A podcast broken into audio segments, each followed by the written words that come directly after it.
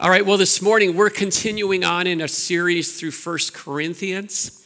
Um, the series is called Growing Pains, and I am going to kind of just jump uh, right in. And um, I'm jumping into what I believe is the most challenging passage in the entire book of First Corinthians. Um, the passage we're in this morning is a challenge on so many levels. It's a challenge to interpret, uh, it's a challenge to apply, and it's a challenge just because the subject matter that it addresses is a major trigger issue in our culture today. So, um, so there you have it. Aren't you glad you came this morning? Um, if you have a Bible, open up to 1 Corinthians chapter 11, and we're kind of going to wade into it uh, by starting out with, uh, with just verse 2. Um, here's what it says Now I commend you because you remember me in everything and maintain the traditions even as I delivered them to you. Let's stop right there. Uh, you know, I, I, was tempted to kind of just breeze right through that verse, uh, you know, jump into the juicy part that's coming next. Um, but uh, so can't do that. Don't want to do that because um, we are, I believe it's 14 weeks into this uh, journey through First Corinthians. And if you've been around, uh, you probably noticed that First Corinthians has kind of been like a, it's been like a jackhammer to the heart, right? Can you relate to that? We've just been like hammered uh, with all kinds of heavy doses of hard truth, and that's good. Um, we've all been very receptive to that, and, and hard truth, I believe, uh, makes soft hearts. It helps maintain soft hearts to the Lord. Um, but there's also, you can get to the point where it almost seems like, you know, at least for the Corinthians, like everything they're doing was wrong. Right? They were doing it all wrong, and maybe you've been there. Sometimes you get to the point where it's like, I cannot seem to get anything right, no matter how hard I try, no matter what I do, I'm always doing it wrong. And when it's all correction and there's never commendation, right? That, that, can get, that can get tiresome. That can take a toll on your soul. And you can get to the place where it's just like, I am just done. I just am ready to throw in the towel and, and walk away. And so here we have in this passage this word of commendation that is so urgent and so important and so needed for all of us. It's, it's vital commendation to spiritual growth because here's the truth we're all always going to be at the place where there's more to learn. There's always going to be more ways that we need to grow. And, and of course, we're going to keep on going after that, pursuing it, chasing it down. But, but as we do that, we can't lose sight of the forward steps that we've already taken. And, and that's the danger. Uh, that we would lose sight of the steps we've taken and just not take the time to look back and say, Man, Lord, this is what you said to do.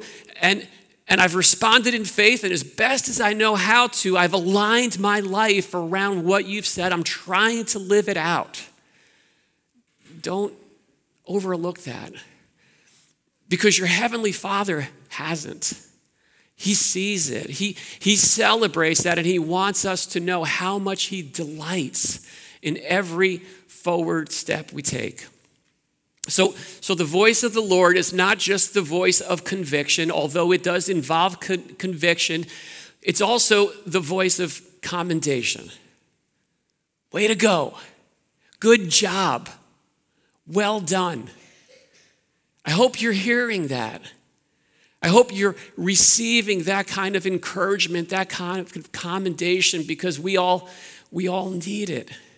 And, and, and Paul, like, kind of like how it happened with Paul and the Corinthians, it oftentimes gets delivered to one person through another human vessel that God has placed in their lives. Someone who just kind of sees someone doing something right and celebrating it, you know, throwing a party, applauding. Uh, so, so this is kind of an encouragement for us. Let's, let's be quick to commend. Let's, let's be eager to encourage each other. Okay, and we're going to take that Uh, we're going to take that commendation into the challenging portion of Scripture that we're going to look like look at next, and and and, and it's written to clear up this um, this point of confusion that was um, kind of going on in the Corinthian church. The confusion had to do with with the way God designed things, the distinct realities that He established, and how He ordered reality, and how that impacts our lives and how we live out our lives. And, and so I need to prepare you um, just in advance that what I am about to read has the potential to offend you, okay? Um, you may hear this passage and you're going to maybe just uh, get triggered and respond like, I am checking out, or I'm walking out, even, right? It may sound like some kind of arcane attitude from a bygone age that obviously has no place in the world that we live in today, right? You may respond that way, and if so, I just want to invite you, I want to ask you. Um, stay open, stay tuned in, hear me out, and uh, at the end, decide for yourself what you want to do with it, okay? Um, so I'm going to read the whole passage, and then we're going to jump back in and work through it uh, a few verses at a time. So here it says, But I want you to understand that the head of every man is Christ, the head of a wife is her husband, and the head of Christ is God. Every man who prays or prophesies with his head covered dishonors his head, but every wife who prays or prophesies with her head uncovered dishonors her head, since it is the same as if her head were shaven. For if a wife will not cover her head, then she should cut her hair short.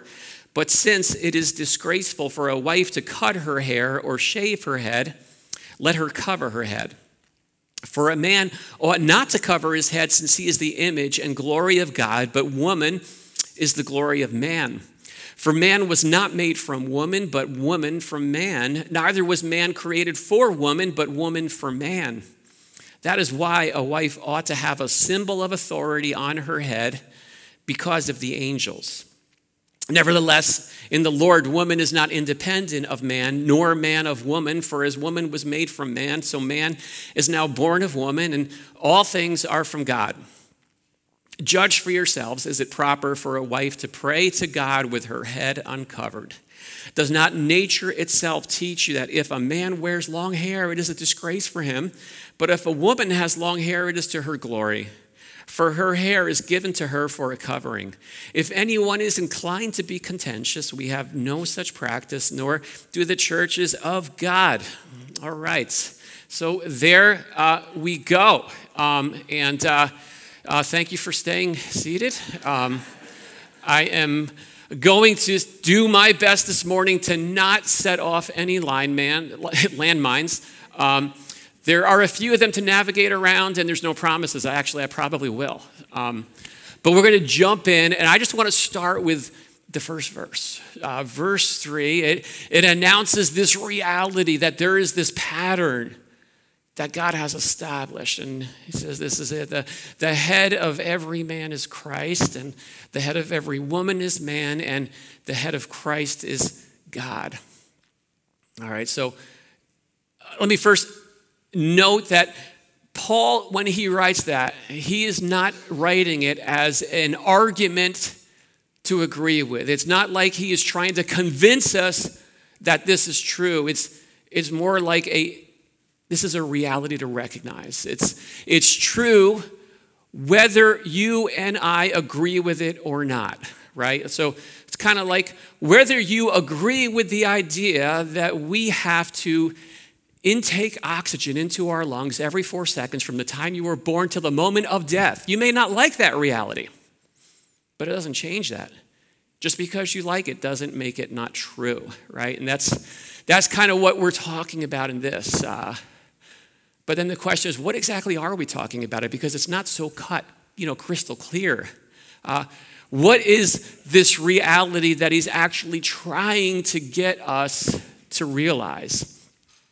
This is, this is where the challenge comes in, and I want to be as forthright as I possibly can be. This, this is a complicated passage. um, the message here is it's not quite as clear cut as we might like it to be or as it maybe appears. And we're going to have to work through a few challenges here. And, and here's the thing even after we work through those challenges, uh, there are Christians, uh, scholarly Christians who love the Lord, who love the Bible, who come down with, with different interpretations at the end of the day. So, so, so I thought what I'd do this morning is just kind of maybe try to invite you into my, my study this past week. And, uh, and, and walk you through the process that I went through this past week as I wrestled through this, as I prepared uh, this message, and, and how I've kind of navigated these things. Um, so if you're up for that, I'll, I'll open it up for you. So, um, any passage that you come to in the Bible, first of all, that's, that's not clear cut, and there's a lot of them that are not clear cut. First thing is this you got to be really careful to not fill in the ambiguities with your own assumptions. Okay, that's, that's a constant danger, but the goal is not to get the text to say what I would like it to say, right? Or what we already think it says. It's, it's to, as best as you can, understand that the, what the point the author, through the inspiration of the Holy Spirit, was trying to make. That's, that's the point. All right, so the head of every man is Christ, and the head of a wife is her husband, and the head of Christ is God. Two challenges in that one sentence um, that we got to wrestle through. The first is what's translated as husband and wife. Okay, uh, the Greek words are andros and gunaikos, and they literally translate man and woman male and female. Okay? But here's the thing depending on the context, they can also be re- translated and refer to a husband and a wife. Okay, so, so every Bible translation wrestles through that. They choose an interpretative decision about what they believe is the context for this particular text. So if you have your Bible and you look at verse 3, you will see a little asterisk there, a little footnote that's going to reference that very thing. It'll give you the alternate interpretation. So the question here is which fits? Is it men and women or husbands and wives? So is this is this passage addressing marriage relationships exclusively, or is it addressing something that goes beyond that, males and females in a more universal way? Uh, now, the answer it could be one, it could be the other, and it's also possible that it could be a little bit of both. And, and that's personally the way that I see it. I, I take it to include husbands and wives but it also seems that the point that's trying to be made here it goes beyond just marriage relationships. There's a principle here that applies universally to everyone. And I'll, I'll, get more into why I see it that way as we walk through the rest of the passage. Okay, so uh, challenge number one. Challenge number two is making sense of what this word head means. All right, the head of every man is Christ, the head of woman is man, the head of Christ is God. Now, some people will say, well, it's obvious. We don't have to interpret that. We know what the head is, right? And you may think that right now, but let's let's just think about that English word head, right? Okay, so you've got you've got the head of a department, right? That's different from the head of a nail. And that's different from the head of the class. And all those are different from the physical head on a person's body. Not so easy. It's a little more complicated than it might seem. In Greek, there's, there's three primary uh, meanings, interpretations of this word, kephale, which is head. Uh, one is authority, as in the one who is in charge you report to. Uh, a second is the source, as in this is where something originated from or came from, like, like the source of a river. It starts at the spring. And, and third would be the one that we're all familiar with it's just the, the body part on top of your neck, right? A person's body. So, so, so the question is, okay, which, which is it? Which one are we talking about? Uh, and this is where, okay, this is where you want to, um, I want to invite you to go ahead and acknowledge your preferred interpretation, right? We all have one. Acknowledge it so then you can kind of just leave it at the door, right? So, so here's the thing. Okay, if if you lean on like a li- women's lib side, right? If you're like a feminist, you want this to mean anything but authority, right? It may mean something, but it ain't no way it meaning authority. No one's got authority over me. If you are a male chauvinist, you probably want it to mean authority, right? Come on, preach it, brother. No. Um, all right, so that's okay. All right, we, we all have our biases. But here's the thing when you're aware of them, then it helps you to not assume them and bring them into a passage because it may or may not belong, okay? So, all right, so here's how I wrestle through this. First thing I found is that if you keep reading in the very next verse, here's what we find out that the, the actual issue that Paul wants to address, it actually does have to do with people's physical heads. Wow, it's amazing. Whether, whether, whether it's right for them to, to keep their heads covered or uncovered when they come together and gather for church.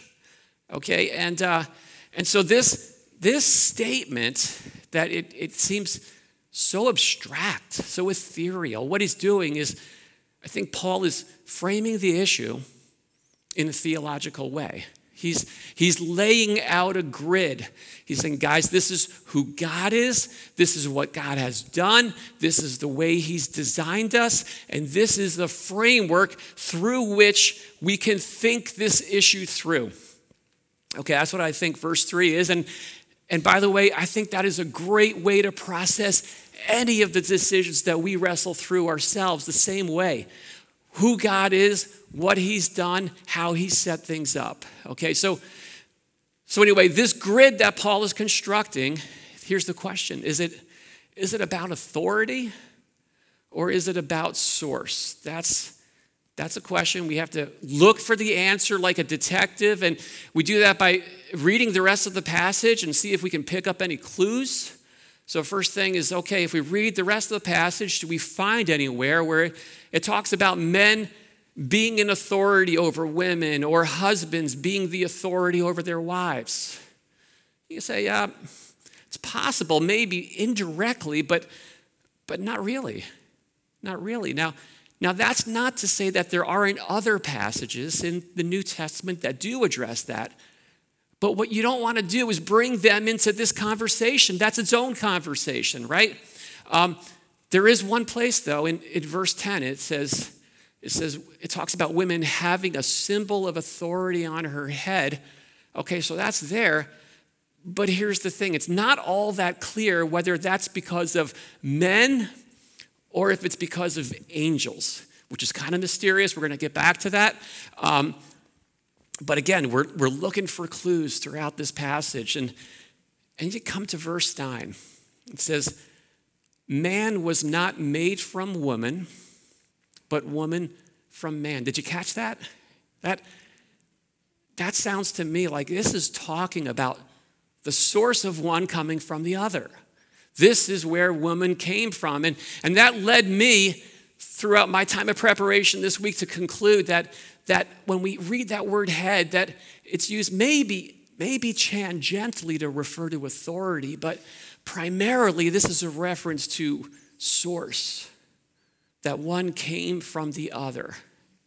Okay, so, so now having said that, I will tell you as well that there are many good and godly brothers and sisters who I love who have wrestled through the same passage and reached a very different conclusion from me. And, and they have valid reasons, and I respect where they come out, and I love them even though they're wrong. I'm just kidding. Um, sometimes that's just the way it is. There's more than one way at the end of the day to work through a passage with integrity and still come out that way. But regardless of whether you line up with where I'm at or if you line up where someone else is at, I think there are a way, there's a way to pull it together.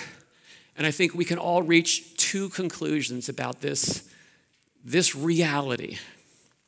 Uh, the first is this both men and women, for both of us, uh, there are contingent relational realities that factor into how we live out our lives that extend beyond ourselves. All right? I, if that doesn't make sense, let me put it in simpler terms. There's more to life than me. That's basically what this is getting at. And it's a universal reality that doesn't apply to just husbands and wives, it applies to everybody. Um, so, in each example, it doesn't matter who you are, someone else is at the head who's not you, not me, right? That's true for men, and it's true for women. And what's shocking is that it even applies to Christ, our Savior. This is, this is how core it is. It's, it's woven into the very fabric, into the Trinitarian nature of who God is. Wow. And, and, and, okay, so if you've been around for a while, if you've been walking through this First Corinthians series with us, you might be thinking, connecting some dots together. Hey, doesn't that go right along with what we've been learning over the past few weeks? The reality that we have this freedom in Christ, but it doesn't mean we're, we're free to do whatever we want, right? It means that we're free to live out our lives for the sake of those around us to glorify God and, and to benefit and build others up. Yes, good job, class. You guys are doing great. That's exactly it. Um, but there is something new here. And what that is, is that this applies to gender realities. Right? That's number two. God has ordered existence in such a way that things play out differently for men than they do for women. In other words, the paths are not all the same all the time. There's some places of divergency. The, the head of the man is different from the head of the woman, and the head of Christ is different from both the man and the woman. So there's no implication here that one's better, the other's worse. The only implication is that they're different. There's a distinction. And that distinction, that difference, it's not an accident. It's not a mistake. It's, it's the intentional outworking of God's divine design. Okay, so that's verse three. Verse three is just calling us to recognize this reality, recognize it. And, and we're going to go on. The passage goes on and it calls Christ followers to not only recognize that, but to reflect those realities in our lives. Don't worry, we're going to move a little faster. Um, it, says, it says in verse 4 Every man who prays or prophesies with his head covered dishonors his head, but every wife who prays or prophesies with her head uncovered dishonors her head, since it is the same as if her head were shaven. For if a wife will not cover her head, then she should cut her hair short. But since it's disgraceful for a wife to cut her hair or shave her head, let her cover her head. But for a man, ought to not cover his head, since he is the image and glory of God, but woman is the glory of man. Okay, so we got to unpack that next. And, you know, the first challenge we just kind of navigated through, that was the textual challenge. Uh, this one that we're at now is a this is a cultural challenge, right? We're, we're at this place where, where God's created realities collide with humanity's cultural norms. And the challenge is that because our culture is 2,000 years removed from the culture that this passage is written to, we read it and we kind of scratch our heads. Huh? How do we make sense of that? Well, it's not easy, but we're going to try. Let's jump in. Let's keep on working through this. Um, this, this is saying that as an outworking, as a byproduct of these, of these divine gender distinctions, the one that Paul just clarified in the previous verse, every culture throughout the course of history has some kind of markers that distinguish between men and women. Theirs did, ours does, but they're different. See, back then, it was right and proper for a married woman to wear a head covering in public. In, in, that culture, it was a symbol of femininity, and it was also a way of identifying her as, as being married. And so you might think of it as sort of like the, the combination of a wedding ring and maybe a, a dress wrapped up together, and it symbolized something. It meant something to them. Okay, so, so what seemed to be happening then in this church in Corinth is that some of the women, they were tossing out the head coverings when they went to church. They were ministering, which wasn't the problem, and I'll kind of just highlight that. Verse 5, it says the, the women were praying and prophesying in church, just like the guys were. That means they were preaching and teaching with Paul's full support, his full encouragement, except for this one detail that was missing. They didn't get right. They, they assumed that when they came to Christ, that that dissolved their gender identity. Doesn't matter anymore that I'm a woman. We're free. Cast off the head covering, or maybe uh, more recent times, burn the bras, right? We can minister, we can express ourselves any way we want. No one's going to tell us what to do. That's, that's the problem. That's what's going on there. And, and the correction that Paul offers here is express yourself but express yourself in a way that reflects the gender that God has created you with, that He's assigned to you. Because God didn't redeem them to be some kind of generic, androgynous life form. He, he redeemed them as a woman, right? And, and so the call is to embrace that and to reflect it. And so in their culture, that meant cover your heads. And of course, that doesn't translate into every culture. And some people will interpret this passage and say it does, it must, it has to. Um, I don't think it does. Uh, but there are some traditions where you don't come to church as a woman without a head covering. Uh, Mennonite and Amish. Um, I don't believe that that cultural um, tradition applies. But I do believe that uh, the principle applies to every culture. And so, by God's, I think, divine design, I think, or maybe just coincidence, I don't want to read too much into it, but I'm here this morning. It's about 9:30. I'm setting up the text in the computer, so you guys have the things on the screen. And Aaliyah is asking a question to all the guys who are coming through the door. Hey, Adam, do you wear mascara? No. Uh, Bob, do you wear mascara? No. Uh, she was figuring out that guys don't wear mascara unless they're acting. That was the one qualification. Um, but, uh, you know, females wear mascara and guys don't. And that's kind of just this reality. Uh, and that's not something that has to be some kind of boundary wall that we have to break through, right? That's that's an appropriate boundary that reflects the reality that God has created us through. And so the principle, as I understand it, is just this for God's redeemed community, this place that, that we call church. This is a place that celebrates biblically feminine women, all right? And biblically masculine men.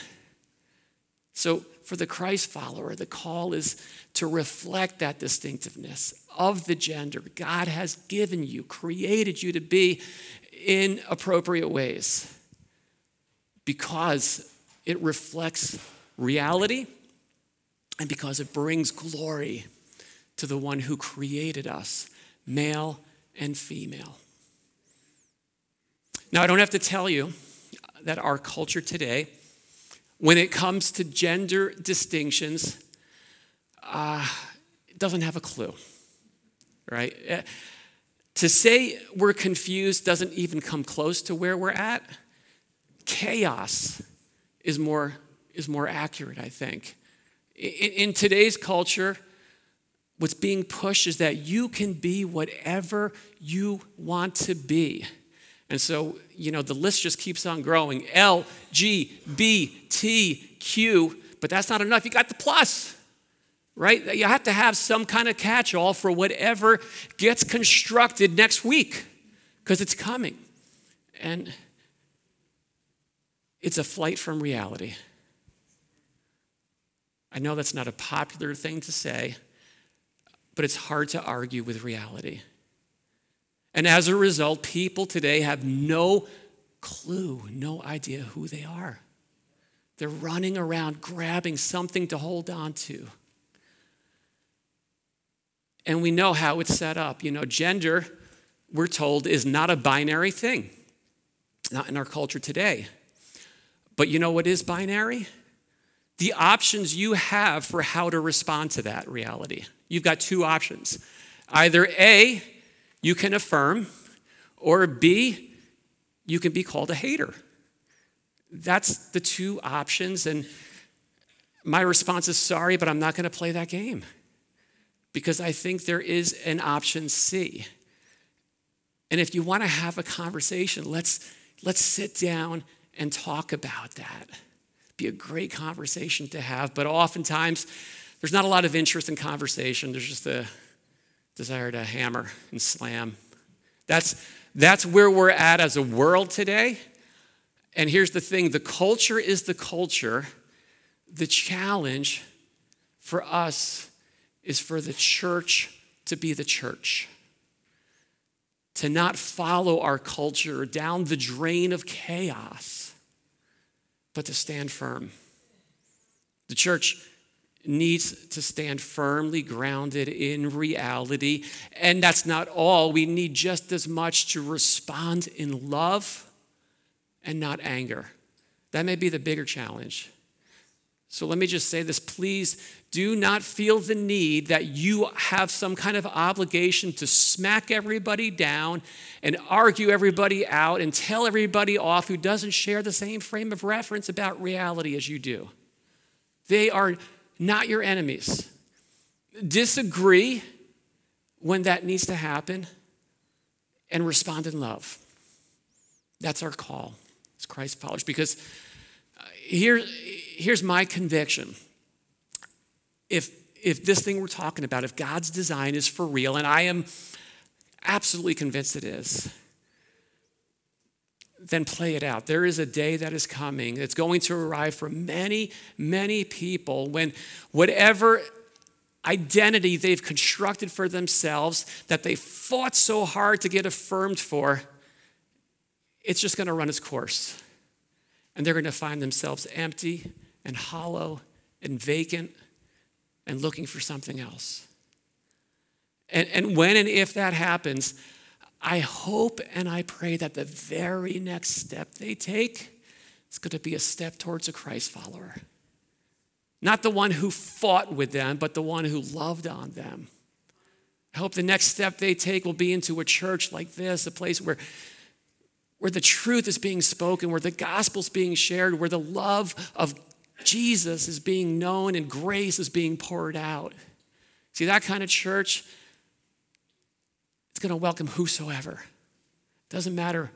With open arms, and, and a church like that is going to invite them in and maybe get the opportunity to invite them, to introduce them to, to a God who loves them, to a Savior who died for them. And, and just maybe they'll even get a glimpse of God's will being done on earth as it is in heaven. Just a tiny glimpse of, of masculine men and, and feminine women loving Jesus and, and cooperating with each other and not fighting and competing with each other.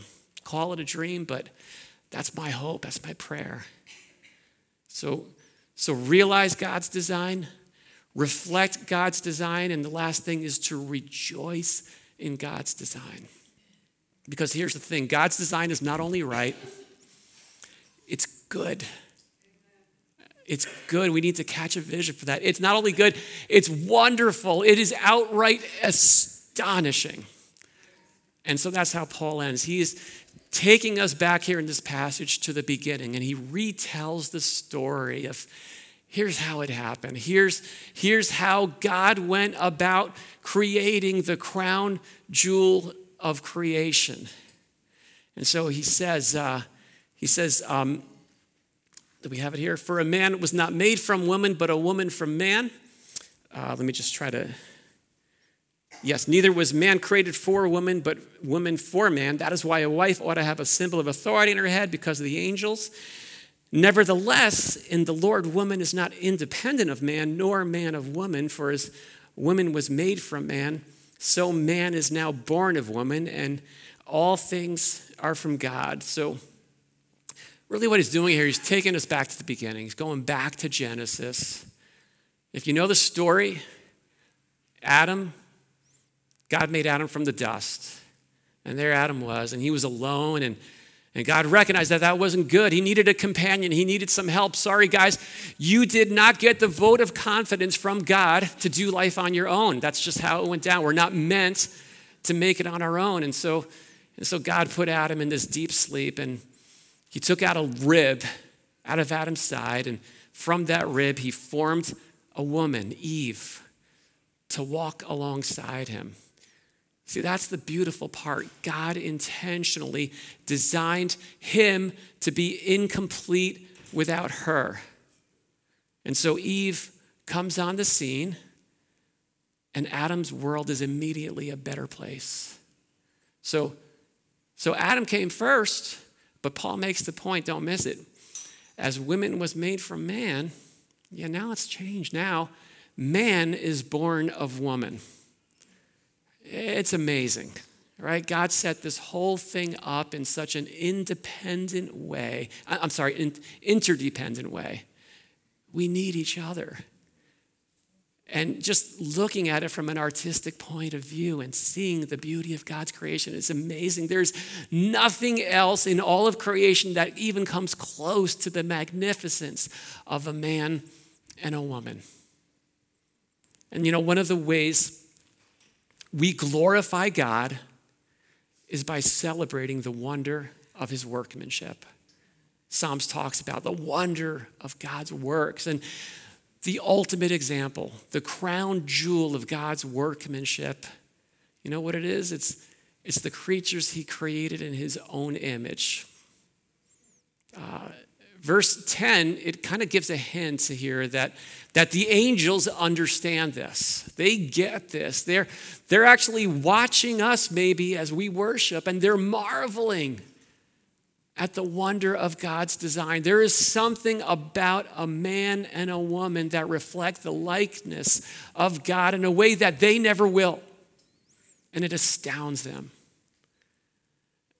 Genesis 126 says, God said, Let us make man in our own image, after our likeness, and, and let them have dominion over the fish and the birds and the livestock and every creeping thing on the earth. And don't miss this next part. So God created man in his own image. In the image of God, he created him, male and female. He created them. That's God's design. Gender was at the very heart from the very start. From the very beginning, He intended it to be male and female, each one full image bearers of God, but both together reflecting the likeness and the glory of God in an unparalleled and glorious and magnificent way. And so, the gender that God has given to you, it's a means for you to give glory to Him. So let's not dilute those distinctions. Let's delight in, the, in them, and as we do so, we'll delight in Him.